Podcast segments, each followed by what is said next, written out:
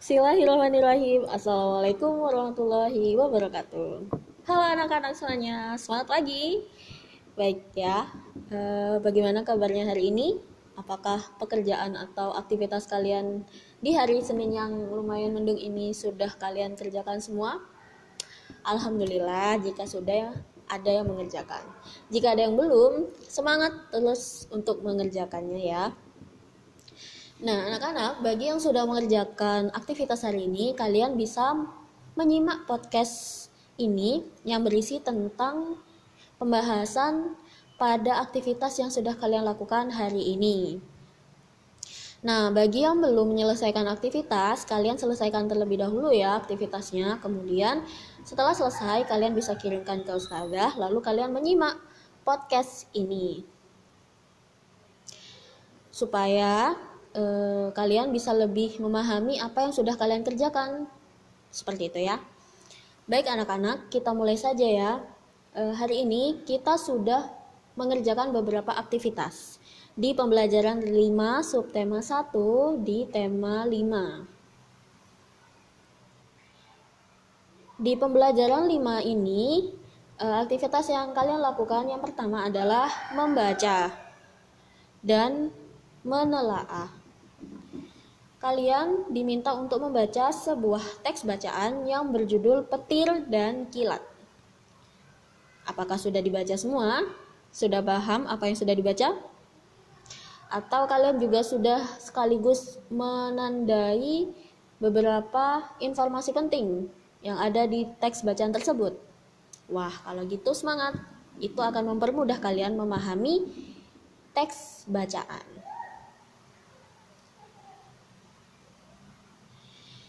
Nah, anak-anak, dalam sebuah teks bacaan itu kita bisa mendapatkan atau memperoleh informasi. Informasi tidak hanya didapat melalui bacaan saja, tetapi kita bisa mendapatkan informasi dengan cara mendengarkan berita dari narasumber. Jadi, cara mendapatkan informasi bisa dari mendengarkan narasumber dan juga membaca teks bacaan. Nah, hari ini kita membaca teks bacaan. Lalu, bagaimana kita menentukan adanya sebuah pokok informasi atau gagasan pokok yang terdapat dalam teks bacaan itu?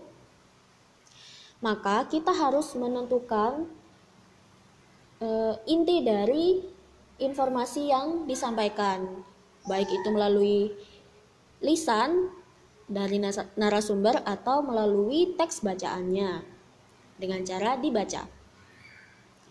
Nah, untuk menentukan informasi itu, kita harus memperhatikan beberapa hal berikut ini. Ada tiga hal. Kalian semuanya pasti tahu kan kalau teks bacaan itu terdapat beberapa paragraf. Nah, itulah salah satunya memperhatikan apa yang disebut dengan paragraf. Nah, kita semua tahu bahwasanya teks bacaan itu terdapat beberapa tersusun dari beberapa paragraf. Nah, yang kedua, dari beberapa paragraf tersebut, di setiap paragraf itu akan terda uh, uh, sudah memiliki yang disebut kalimat utama dan kalimat penjelas. Jadi di setiap paragraf itu terdapat dua kalimat, kalimat utama dan kalimat penjelas. Kalimat utama ini biasanya terdapat di awal, pertengahan, dan akhir paragraf.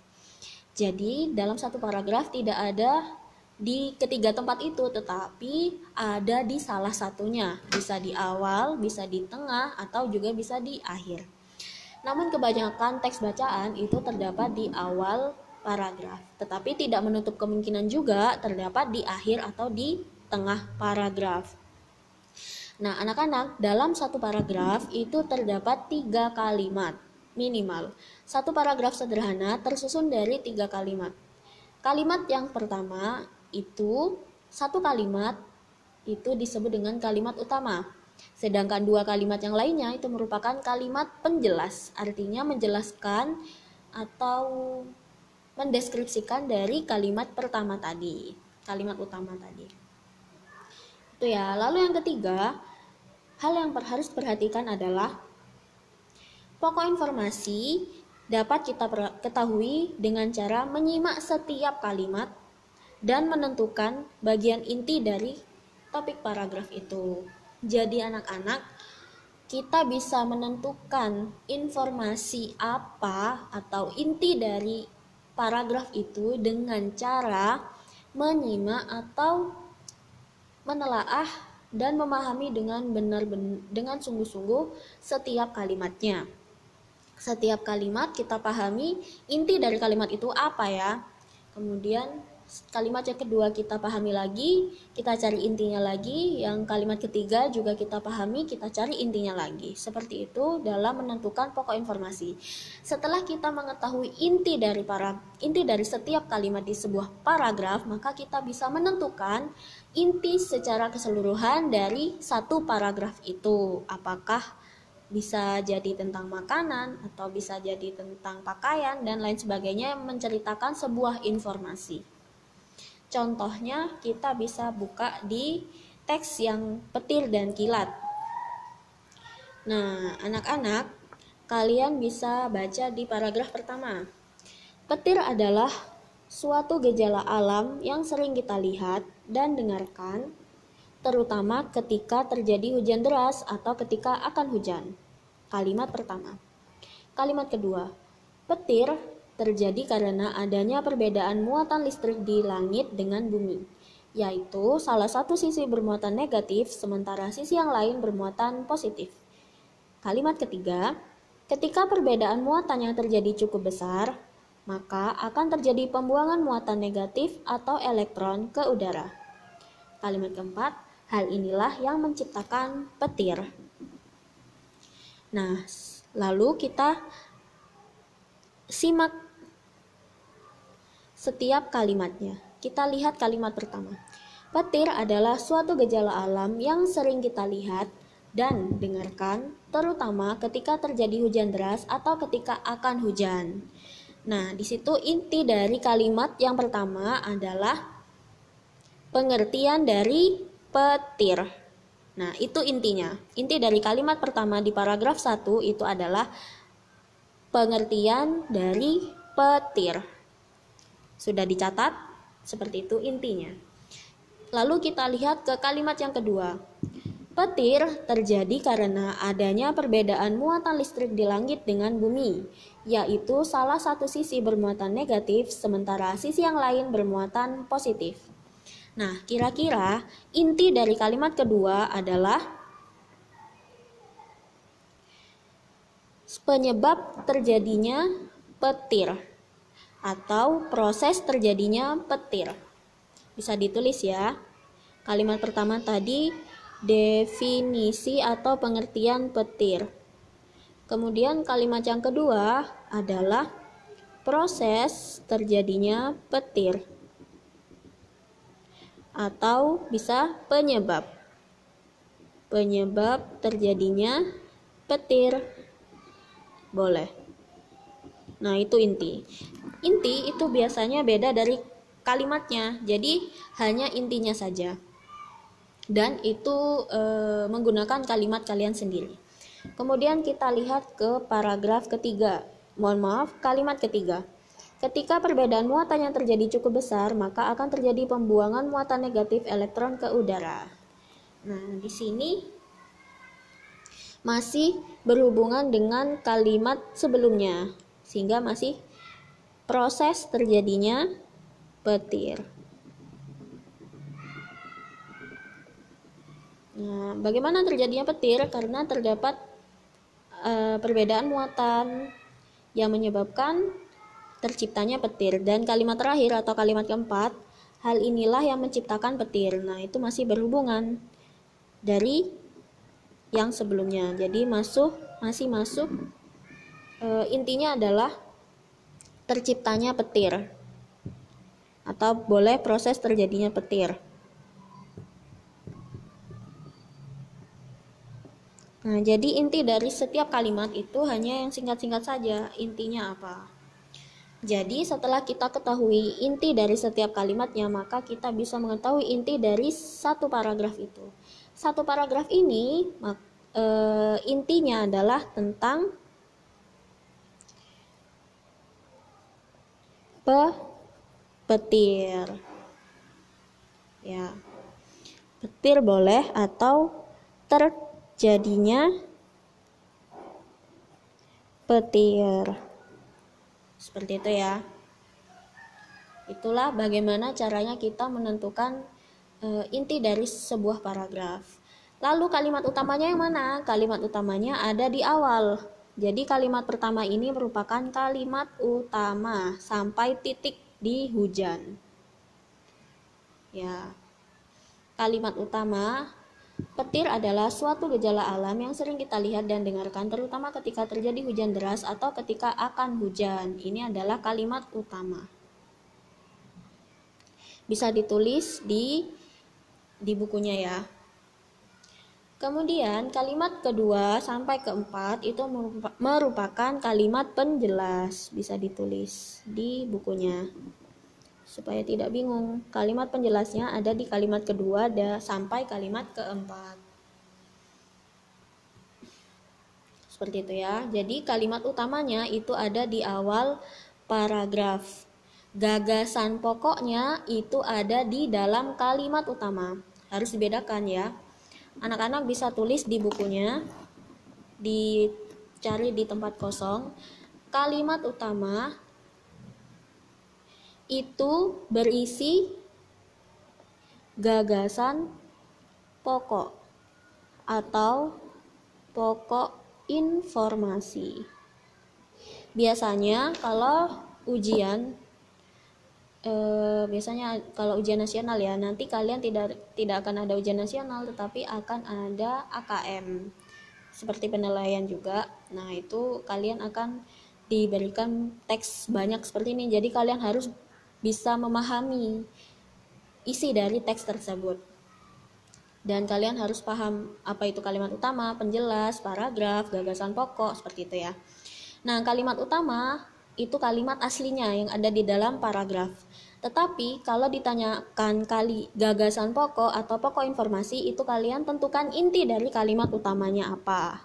Jadi bukan ditulis seperti kalimat utamanya, tapi intinya inti dari paragraf inti dari kalimat utama itu sendiri. Seperti itu ya, anak-anak.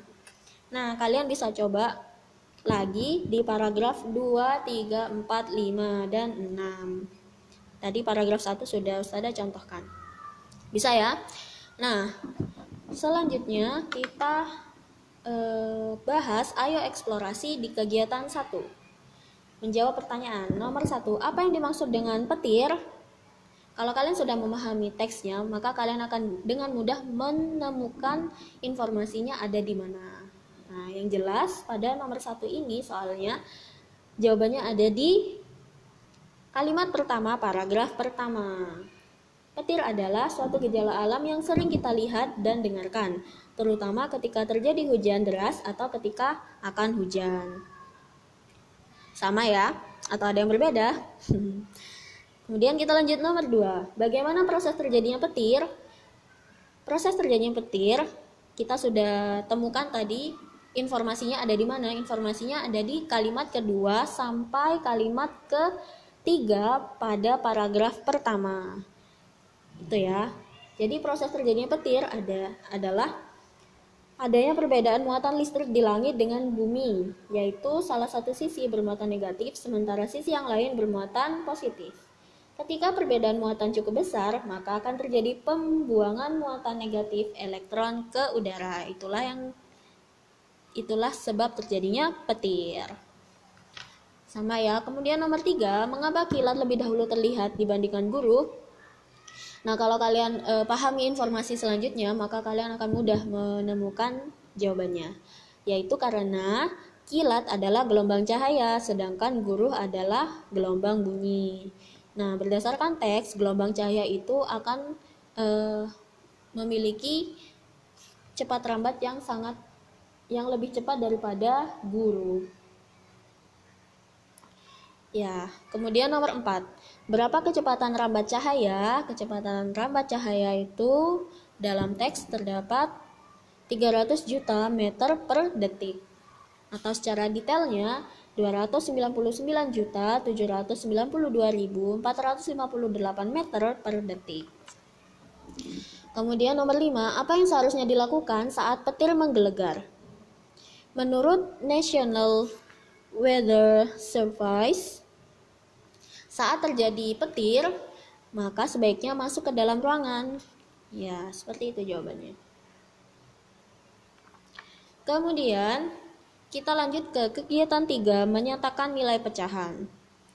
Eh, apakah anak-anak sudah paham semua dasar tentang pecahan?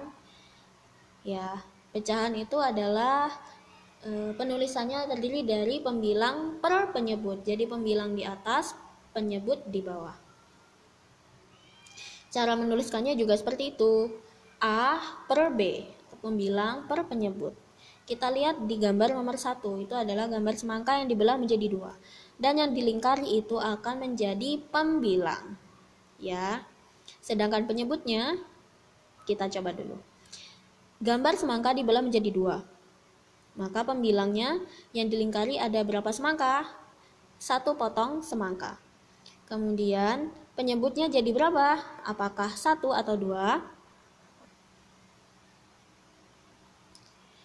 dua betul ya jadi yang disebut penyebut itu harus dihitung secara keseluruhan dari potongan atau bagian-bagiannya bukan bukan yang dihit bukan hanya yang dihitung di luar lingkaran tetapi tetap dihitung secara keseluruhan berapa banyak potongannya jadi nomor satu itu adalah satu per dua semangka karena yang dilingkari hanya satu sedangkan penyebutnya itu merupakan jumlah bagian atau potongan dari semangkanya. Ada berapa? Ada dua.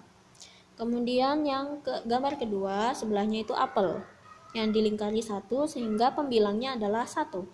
Kemudian penyebutnya kita lihat jumlah keseluruhan dari potongan atau bagian apel. Ada ti, tiga, satu, dua, tiga potong apel. Jadi satu per tiga.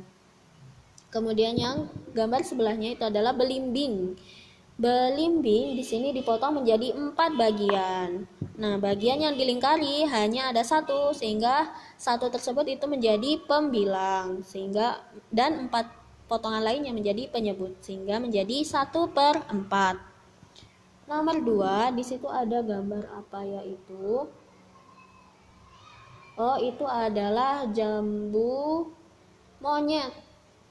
Kalau menurut ustazah itu adalah jambu monyet atau bisa juga jambu air ya.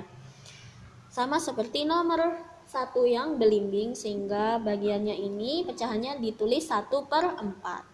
Kemudian sebelahnya itu adalah melon jumlah potongan melon ada 6 jadi penyebutnya 6 dan jumlah melon yang dilingkari ada tiga sehingga pembilangnya tiga jadi pecahannya 3 per 6 Kemudian di sebelahnya ada belewa. Belewa di sini dipotong menjadi lima bagian. Nah, bagian yang dilingkari ada empat, sehingga pembilangnya adalah empat, penyebutnya adalah jumlah seluruh potongnya ada lima potong belewa. Kemudian nomor tiga, di situ ada apel hijau, ya kan? Apel hijau ini dipotong menjadi empat bagian sehingga penyebutnya adalah empat. Kemudian e, dua potongnya lagi itu dilingkari sehingga dia menjadi pembilang dua per empat. Kemudian yang pepaya 1, 2, 3, 4, 5, 6, 7, 8 Ada 8 potong pepaya Dan yang dilingkari ada 1, 2, 3, 4, 5 5 Sehingga penyebutnya adalah 8 dan pembilangnya 5 Ditulis 5 per 8 Kemudian yang terakhir ada buah kiwi. Buah kiwi ini dipotong menjadi tiga bagian. Yang dilingkari hanya dua buah kiwi sehingga dua buah kiwi menjadi pembilang dan jumlah total potongan kiwinya menjadi penyebut. Ditulis 2 per 3. Sudah betul semua ya. Kemudian kita yang aktivitas tematik kita yang terakhir itu ada di ayo rumuskan kegiatan 1.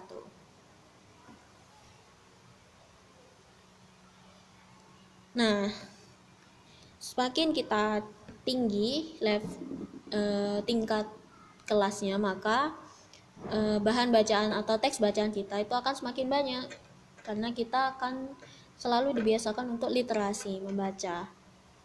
Nah, sekarang kita akan melengkapi bagian yang rumpang atau hilang da dari sebuah teks yang berjudul cuaca. Kita coba bahas bareng-bareng ya. Dalam kehidupan sehari-hari, cuaca selalu berubah-ubah. Pagi hari cuaca panas, namun sore hari cuaca dapat saja berubah menjadi cuaca dingin. Titik. Manusia tidak dapat menentukan cuaca. BMKG hanya dapat memperkirakan. Ya, seperti itu ya. Kita sebagai manusia tidak bisa menentukan cuacanya mau bagaimana. Dan BMKG, Badan Meteorologi, Klimatologi dan Geofisika ini yang isinya eh, manusia di dalamnya yang me melihat perubahan cuaca itu juga tidak bisa menentukan cuacanya. Cuacanya akan ingin menjadi apa ingin seperti apa itu tidak bisa tetapi hanya bisa memperkirakan ya. Kemudian paragraf kedua perubahan cuaca terjadi karena titik-titik Allah taala kehendak Allah taala ya saat cuaca titik-titik, keadaan langit tidak berawan, sehingga cahaya matahari bersinar titik-titik dan udara terasa titik-titik. Titik-titik yang pertama adalah saat cuaca cerah, keadaan langit tidak berawan, sehingga cahaya matahari bersinar terang dan udara terasa segar. Paragraf terakhir, saat cuaca hujan, udara terasa dingin. Sudah terjawab ya karena matahari terhalang oleh titik-titik. Terhalang oleh apa? Awan. Ya. Sebelum terjadi hujan, cuaca berawan terlebih dahulu. Langit diliputi titik-titik tebal dan berwarna kelabu. Apa? Betul, awan sama ya. Udara, eh mohon maaf, suara titik-titik terdengar disertai dengan cahaya kilat. Tadi ada di teksnya, suara apakah itu? Betul, guru. Suara guru terdengar disertai dengan cahaya kilat. Nah, insya Allah itu pembahasan aktivitas kita hari ini melalui podcast yang sudah Ustazah siapkan. Jadi, kalian bisa simak dan pahami eh, dengan baik dengan cara mendengarkan informasi yang sudah Ustazah sampaikan ya tadi melalui podcast ini. Semoga apa yang sudah Ustazah sampaikan bermanfaat dan bisa uh, membantu kalian memahami sedikit demi sedikit tentang materi tentang penjelasan materi pada pagi hari ini. Insya Allah seperti itu. Barakallahu fikum. Terima kasih. Wassalamualaikum warahmatullahi wabarakatuh. Dadah.